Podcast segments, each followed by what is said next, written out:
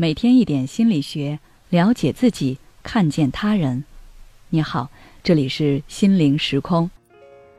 今天想跟大家分享的是如何在婚姻中做到有效沟通。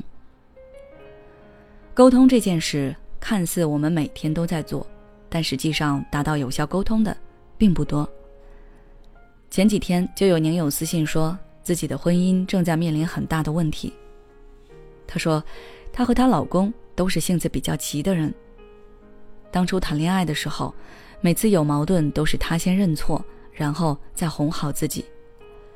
结婚后，一开始发生争吵时，他还愿意哄他，可后来就变成他不退让，会强硬的跟他吵起来。每次吵完，两个人心情都很差，事情也没商量出来个结果，反正就不了了之了。而现在，她老公都不愿意讲话了。不管她说什么，她老公就听着也没反应，让她有一种一拳打在棉花上的感觉。表面上看他们没吵架了，但实际上她感觉他们的问题变得更大了。两个人现在相互看着都不想讲话，她感觉她的婚姻岌岌可危。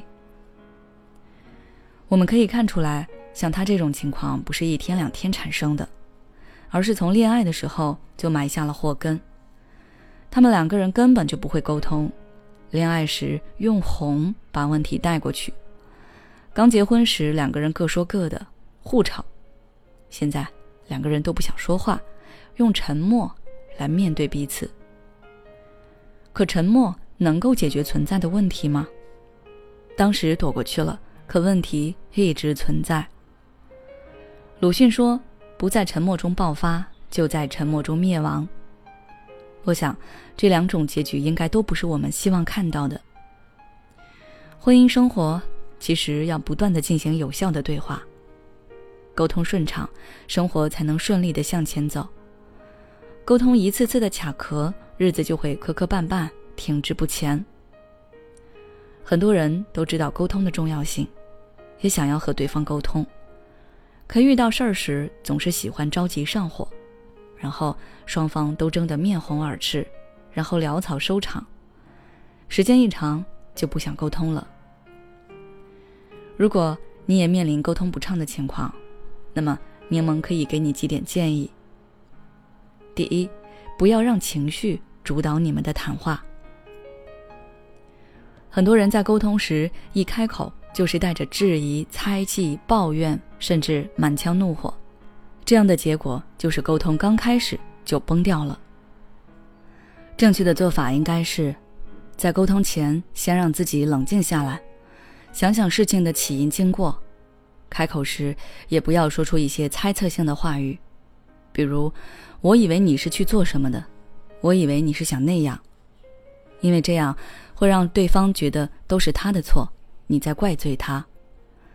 你只要直接真诚的表达出自己的感受和困惑就可以了，不要妄加揣测对方的心理，或者歪曲对方的本意，保持平和的心态，给自己和对方都有一个公平表达的机会，这样既可以提高沟通效率，还能够有效的避免一些误会。第二，就事论事，不要扩大范围。当你在沟通时，不要将表达转化为对对方的攻击，脱离正在讨论的事情，而去指责对方的个人人品。比如，你发现你的爱人跟其他异性有过密的行为，你可以说：“你经常晚上送他回家，这让我有点接受不了。”但不要一上来就说：“你是个人渣，你人品有问题，你肯定干了什么事，你之前做过什么什么。”因为你一旦这样说，对方的注意点就转移了，他说话的重点就会变成：“我不是个人渣，我没干什么，我上次怎么怎么样是有原因的。”两个人会越扯越远，原来讨论的事就忘记了。永远记得，沟通只谈论你们当时面对的事。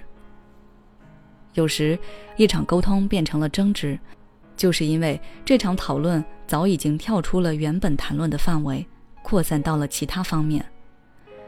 婚姻不是一个人就能走完的道路，需要两个人一起努力，一起面对婚姻的风风雨雨。